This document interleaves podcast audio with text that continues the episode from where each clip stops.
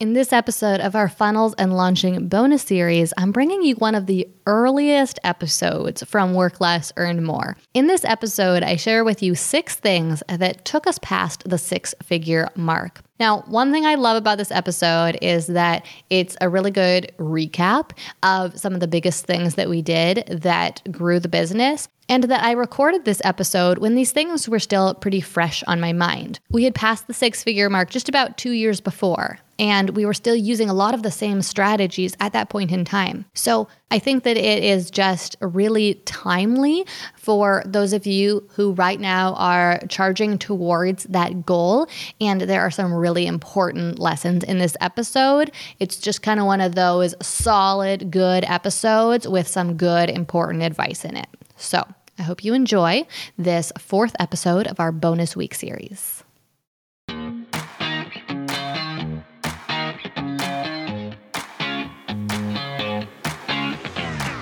We became entrepreneurs because, more than anything, we want freedom. We want to be in control of our own schedule, income, and life. But unfortunately, that isn't always the reality of being a business owner. I'm Gillian Perkins, and I'm on a mission to take back entrepreneurship for what it's supposed to be. In every episode, I'll share with you how to get the most out of every hour you work, so that you can work less and earn more. Let's get to it. Hey there, welcome back to another episode of Work Less, Earn More. Today, I'm going to take you back in a time machine about three years. At this point, I'd been working for a few years trying to earn a living online, but nothing was really sticking, and I wasn't earning much of anything. But it was also the year that I finally broke six figures. Now, I dabbled in several different niches, but I'd finally settled on online marketing as the thing that fascinated me the most. I decided to focus on it, talk about it, become an expert at it, and sell digital marketing courses and services. But like I said, I wasn't really making any money at this point. So if I wasn't making money, then what exactly was I spending my time on when I was working? Well, there were four main things. The first one was blogging. I was blogging every single week, writing one blog article, and putting as much effort and energy into them as I could, because this was really my core business activity at this point. It wasn't really producing any sort of measurable results, but there were a few people reading, and I felt like I just needed to keep working at this because I didn't know what else to do. The second thing that I was spending my time on when I wasn't making money was networking. I had this idea, I'm not even sure where I got it, that if I met the right people, then maybe I could get the help that I needed to figure out how to finally start actually making money with my business. And so every week I would spend several hours interacting with other online entrepreneurs in Facebook groups, answering their questions, asking my questions, and then meeting them for virtual coffee. So we'd jump on a video conferencing software like Zoom, and we'd chat for thirty or forty or sixty minutes. Now, as far as I can tell, this didn't really have any impact on my business back then. However, I wouldn't say it was completely time wasted, because I did learn some things in the process, and I also met some people who later did go on to help me, and I was able to help them, but only after I finally actually started making money with my business. The third thing I spent a lot of time on back when I wasn't making money was posting on social media. Now, I probably spent less time on this, honestly, than plenty of other people who run online businesses do, just because I've never been very good at posting very consistently. But I was posting on Facebook and Instagram and sometimes Twitter on an almost daily basis. And this was another of the business activities that I really saw as core. I was trying to grow my audience on these different platforms, so that I had someone to sell my services to, but it wasn't really working. My audience was growing really slowly, and the people who were following me weren't actually buying my products. And the final thing that I was spending a lot of time on wasn't exactly working. It was learning. I spent countless hours every single week reading blog posts, attending webinars, watching YouTube videos, listening to podcasts, trying to figure out what the missing ingredient was that was holding me back from actually making any sort of money with my business. I felt that there must be something that I wasn't doing that I needed to start doing in order to finally break through and start being able to support myself with this business. Because just for context, at this point, I was running another business that was supporting me and my family. I was running a local music studio, and I was working at that for thirty to fifty hours per week. But I knew that I wanted to shift from running the local business to running the online business and to be able to support my family with the online business, because I really wanted to do something that was a lot more flexible and gave us more freedom and was more fulfilling, because I wanted to do something that was really related to something I was very interested in. I also felt that running an online business would probably allow me to spend more time with my kids, work when and where I wanted to, travel more, and I seriously hoped that my online business would pay better than my local business did.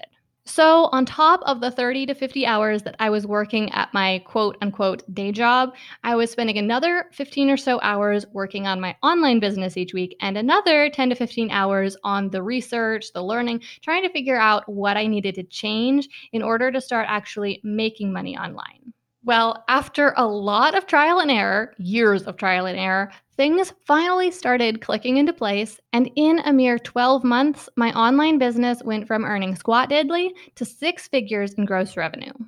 So today, in this episode, I'm going to break down the handful of things that I changed in order to make that happen.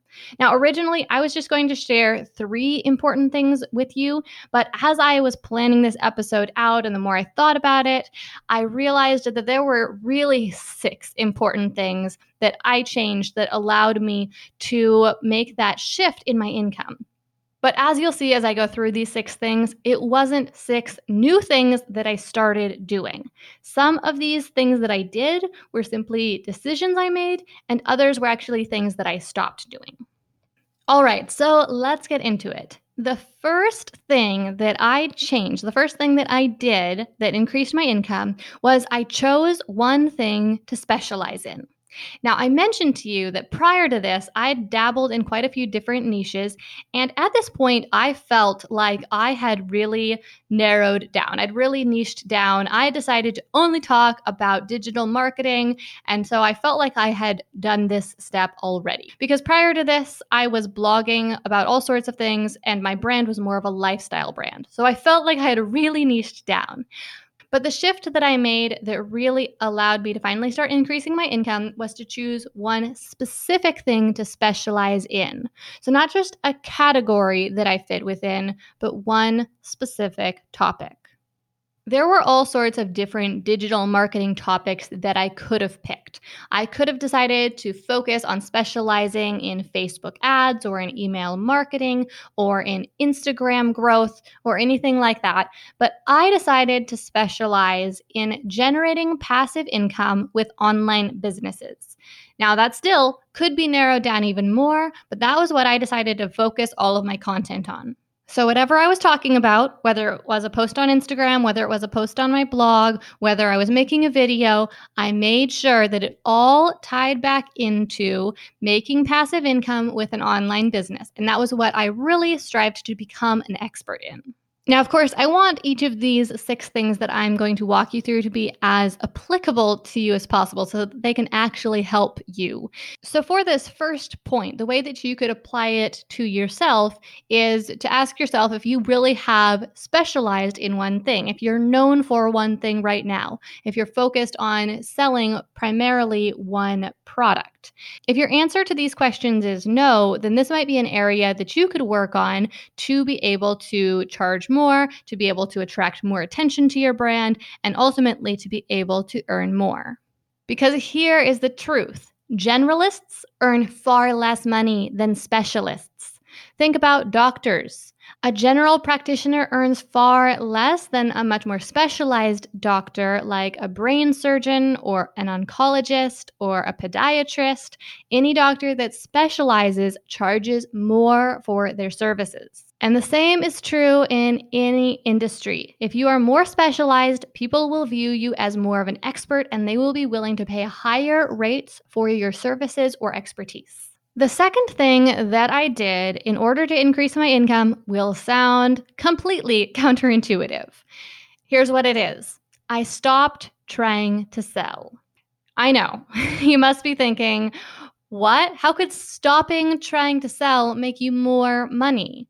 And for some people, this isn't what they need to do. Some people need to work on selling more. For some people, the reason they're not making money right now is because they're not really selling anything. Maybe they have a product, but they're not asking people to buy it. Or maybe they don't even have a product.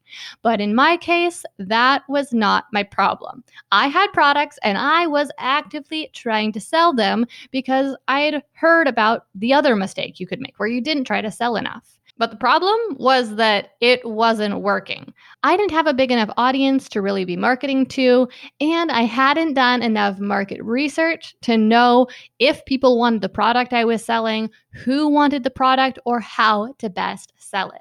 So in order to attack the problem of not making money, I needed to go at it from a different angle. I didn't just need to try to sell more or sell better. I needed to back up a few steps and work on actually building my audience, getting the visibility my brand needed, and doing that market research to figure out how to really best help the people who I was serving.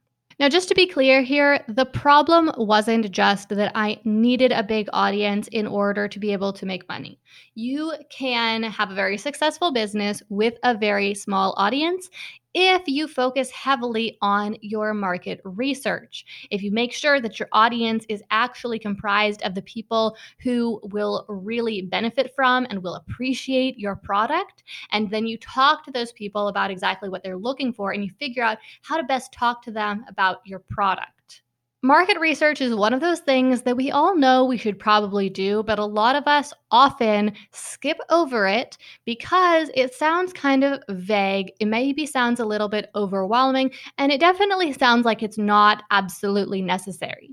It's kind of like if you were doing some homework and there were some optional practice questions, you might just skip over them because there are plenty of other questions to answer anyway, so you don't want to waste your time answering those optional ones. But if you do take the time to answer the practice questions, then you might understand the concept a lot better, and you might do a lot better on the rest of the homework and eventually on the test. Well, marketing is the same way. That market research is technically optional. You can definitely try to sell things without doing it, and you might even be successful. But you'll have much better odds if you take the time and spend the energy to actually conduct the market research and find the people who are interested in buying your product. Because here's the thing. At some point, if you want to earn money, then you need to find people who want to buy your product. Because you can't make money unless you make sales, and you can't make sales unless there are people who want to buy your product and you connect with them and they learn about your product and they have the option to buy it. So at some point, you're going to need to find these people. But you can either do it when you are trying to sell, or you can just do it a little bit earlier on before you're trying to sell so that you can talk to them, learn more about them, learn more about their needs and their desires and the problems that they're facing, and learn more about how to best communicate with them about these issues. When you realize that you're going to have to do the work of finding these people at some point, then you will realize that it makes more sense to find them sooner so that you can get this information before you go out and try to sell the product.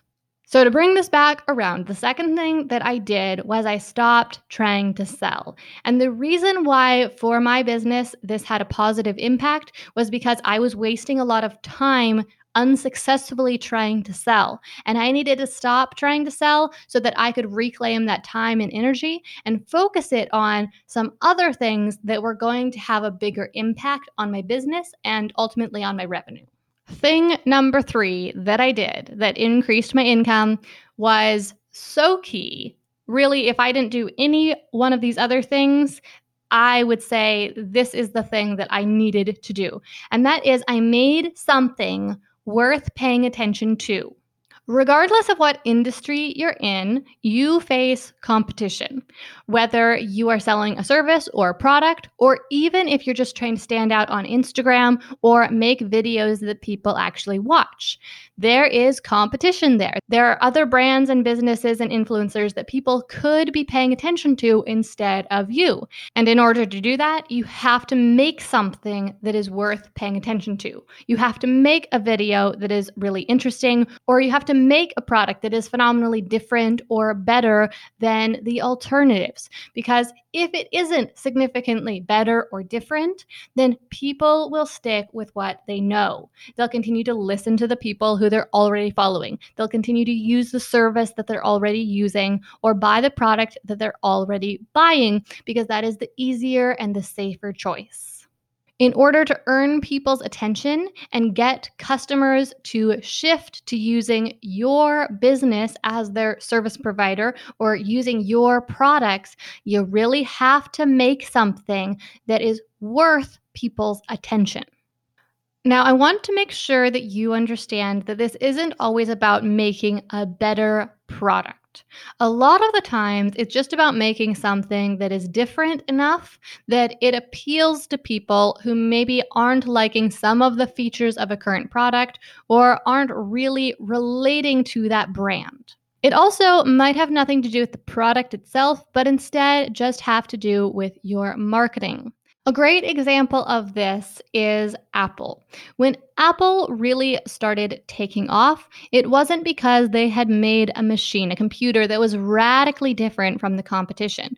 Yes, it was different, but it wasn't necessarily far better. But what they did do very differently was how they marketed it. They kicked off this new and ongoing marketing campaign with their infamous nineteen eighty-four Super Bowl commercial. Now, if you haven't seen this before, then you should just look it up because I won't be able to do it justice at all.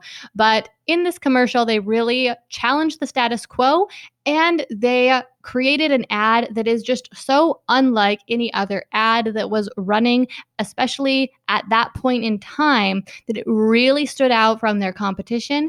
It branded them completely differently, and it attracted customers to them that were drawn to them because of what they stood for. And the reason I bring this up is because it's a great example of a company that didn't necessarily have a far superior or even extremely different product. Their computer still did the same thing that some other computers at that point in time were doing, but they branded it differently, and that was what they did that was worth people's attention. Now, in my case, with my business, the first main thing that I did that was making something worth people's attention was when I started making YouTube videos. Now, I had made YouTube videos prior to this on a different channel, and they hadn't done very well because they were kind of just more of the same. They weren't very good quality. They were nothing worth paying attention to, nothing worth talking about, nothing worth sharing. I also had been creating blog posts for my business for many, many months at that point. And those blog posts were full of good, helpful information, but again, they weren't really anything noteworthy. When I started making YouTube videos, though, I worked every single week to make each video better than the previous video.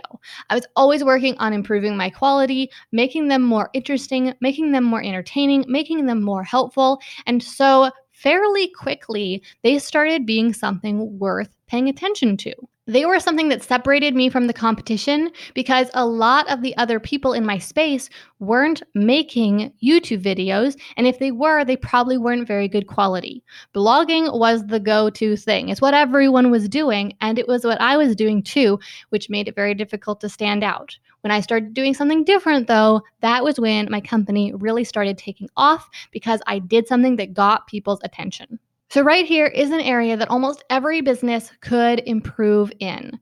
There is something that you could do different or something that you could do better than what you're doing right now. Maybe it's your product, maybe it's your marketing, but what could you do that would really make you significantly different or significantly better than your competition?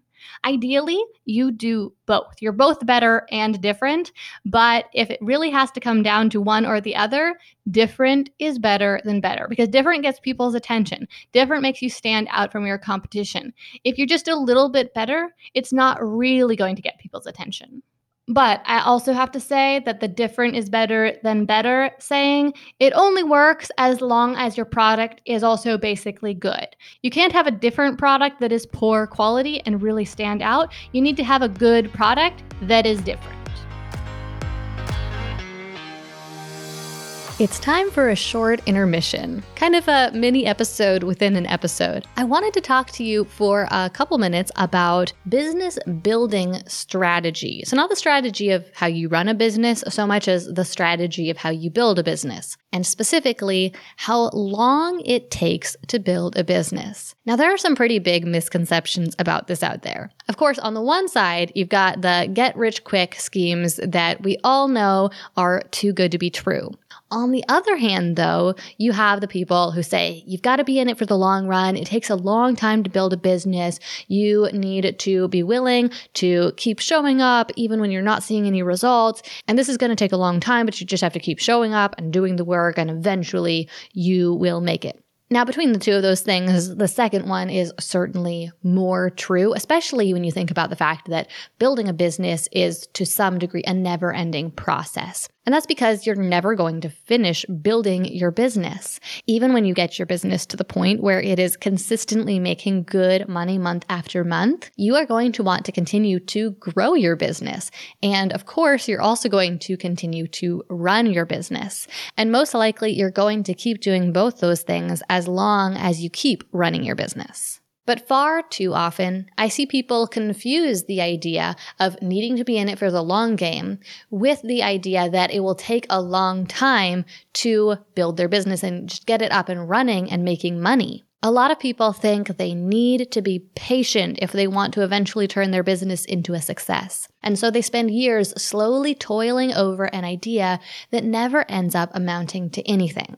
Eventually, they give up and they feel like they have failed. They weren't able to turn their business idea into a success. They didn't have the chops to become an entrepreneur. But really, that's not what happened. They were just going about this with the wrong strategy. So let me explain to you how you can do things differently and what this process can actually look like.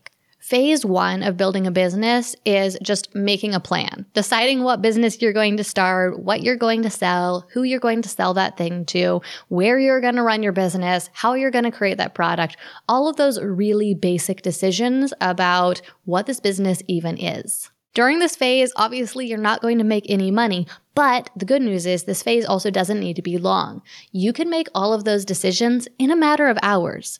Now, of course, you might want to spend longer thinking about them, but I'm guessing that you already have. You've probably already spent days, weeks, months, maybe even years thinking about your business ideas.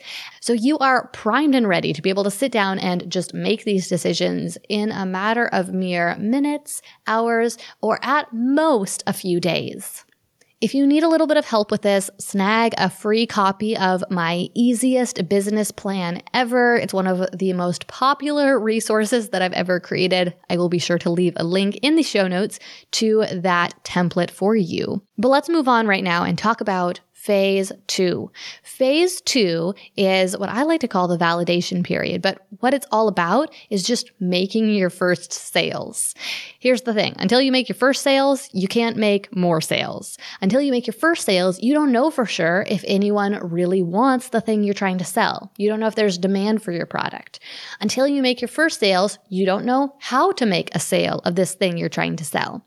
So the first sales are some of the hardest sales you're ever going to make, but they are a Uh, absolutely necessary first step before you're able to build your business any further. The weird thing, though, is that a lot of people kind of never get out of this phase. A lot of people who are trying to build a business struggle to slowly get their first sale, and then they struggle to slowly get their second sale, and they just keep on very slowly chugging along and never really get out of just working for one sale at a time. They never really take what they learn from this process and apply it to scaling their business. And because they do this process so slowly, they never get any real momentum with their business growth. So my recommendation to you when you're ready to beta launch your product, and it really can be that, a beta launch, okay? You don't have to have everything ready to go by any means, but when you just have the basics ready, when you have a prototype of your product ready, when you have a first version of your course or a first idea of some sort of service that you can offer, just take it to market and see if there is interest in that product. See if people want what you are offering enough that they're ready to pull out their credit cards and say, yes, I want that. Once you've made your first few sales and earned your first one thousand dollars or so, then you are ready to start scaling your business. You have the proof you need. You have the information you need to know how to effectively sell your products. So you can start creating sales systems. I'm talking about opt-in offers to start attracting leads. You can start creating email automations. You can start creating advertising campaigns, all to sell your product at scale rather than you having to work individually for each and every single sale that you make. Because the truth is that it's very unlikely that you'll be able to scale your business to a significant size if you have to work one-on-one for every single sale that you have to make. During that third phase of the process is when you're able to take your income from your new business from earning fifty bucks here, one hundred bucks there, maybe three hundred bucks there, to instead earning thousands of dollars every month consistently and seeing that monthly income grow month after month. So right now, where are you in this process? Are you at the very beginning at phase one where you just need to make those first decisions and get a solid business plan? If so, again, link in the show notes to that free copy of The Easiest Business Plan Ever. Are you ready for phase two? Now, remember, in order to be ready for phase two, all you need to do is make those first decisions. You can do that in a couple days. So I'm guessing even if you aren't ready for phase two yet, you will be very soon. Phase two, the validation phase, beta launching your product, that is exactly what we help our students do in Validate. Validate is an eight-week business accelerator that guides you to take your product to market as quickly as possible, earn your first one thousand dollars, and finally get proof that you are really on the right track. We are about to open up the doors to Validate, depending on when you're listening to this, or we just have already. So I will include a link in the show notes that you can click to find out more and sign up if that is where you are at right now. And then finally, if you are ready for or in phase three, well, first of all, congratulations, because you have already gotten over the hardest part of the process of starting a business. I also want to let you know that we do have something very exciting coming up for you later this year to help you work on scaling your business further, specifically scaling to one hundred K a year and beyond. So keep your ears tuned. All right, and now back to today's episode.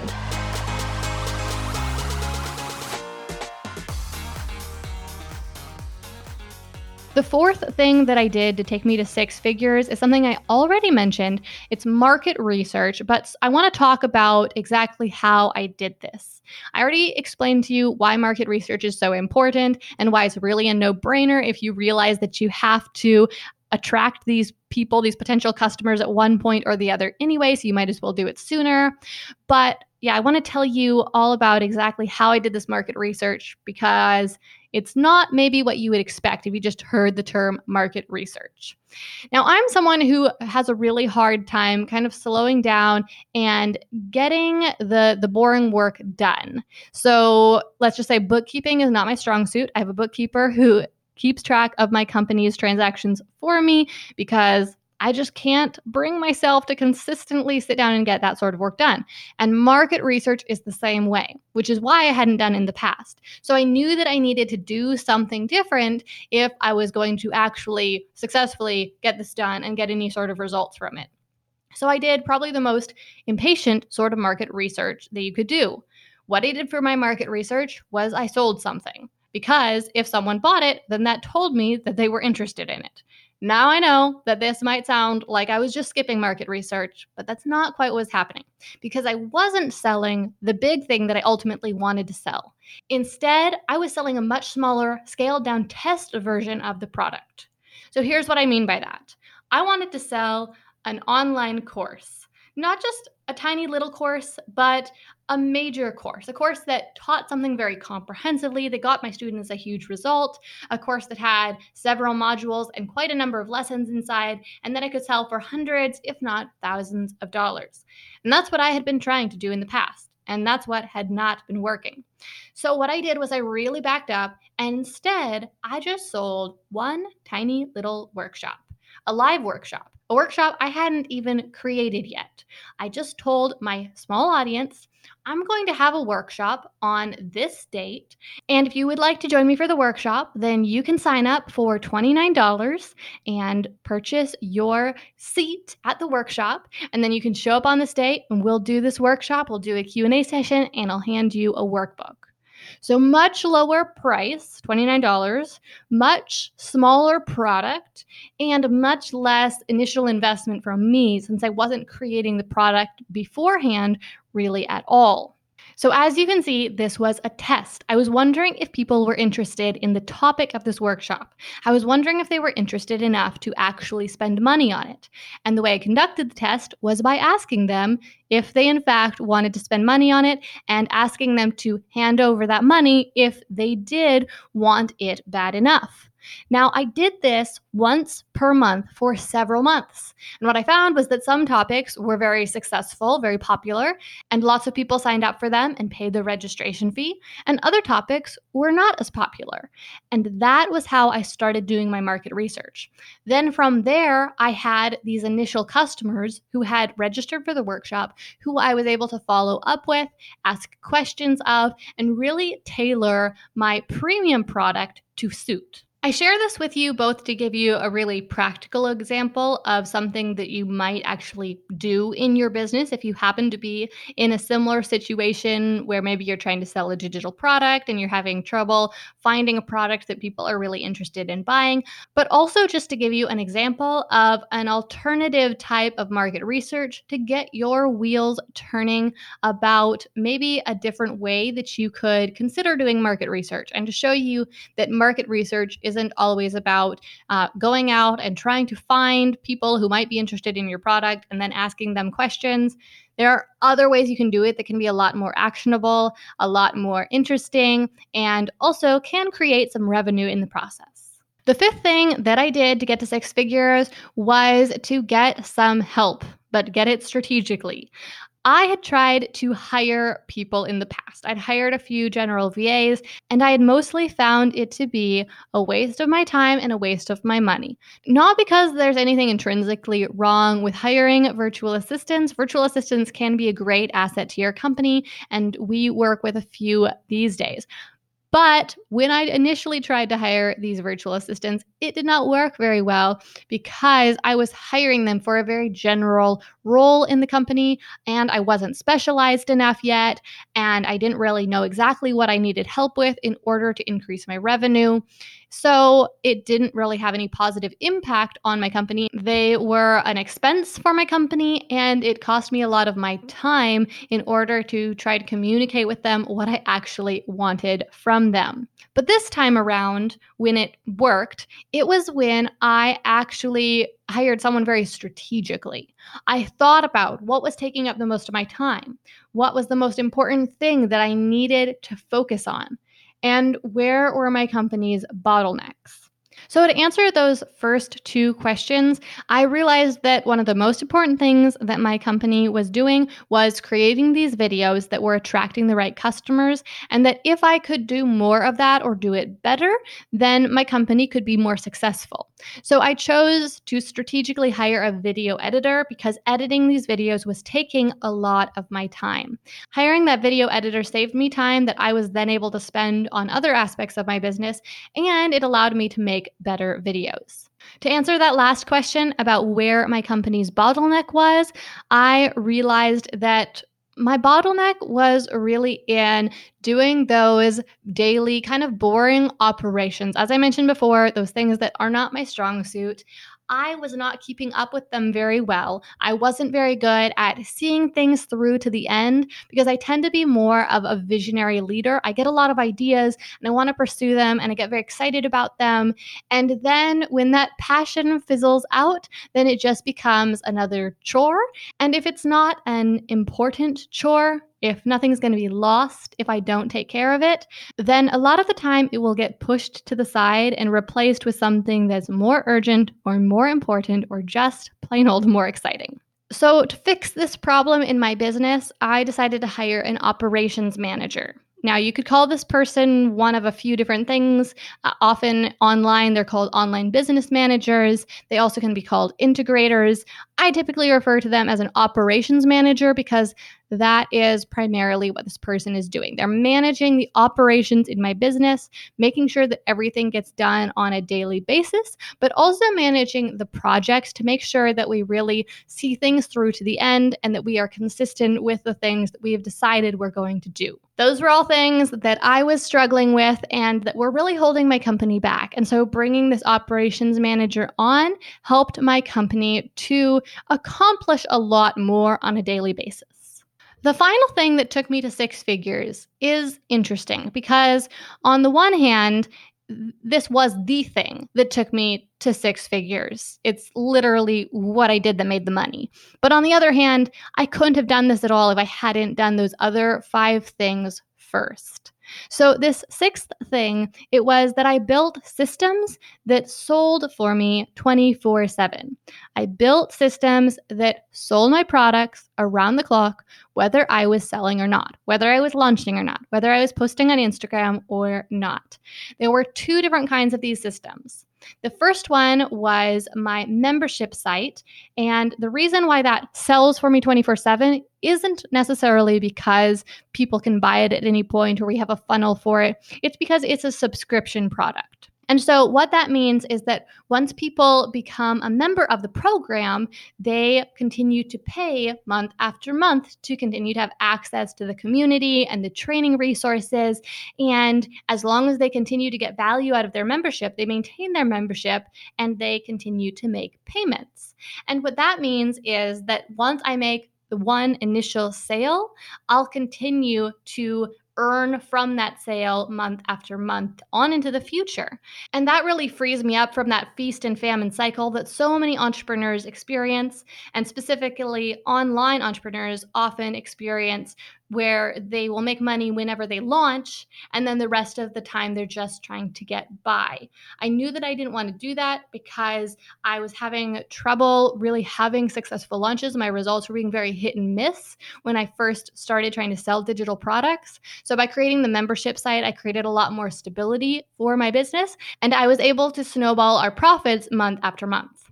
The second type of system that I built to sell for me twenty-four seven was sales funnels. Automated evergreen sales funnels. So these are systems that automatically sell your products for you around the clock. Typically, they involve some sort of system for getting leads. So in my case, I make YouTube videos, and even after I make the video, people continue to watch those videos, and then they will go on to my website, and they might download some sort of freebie or sign up for my email newsletter.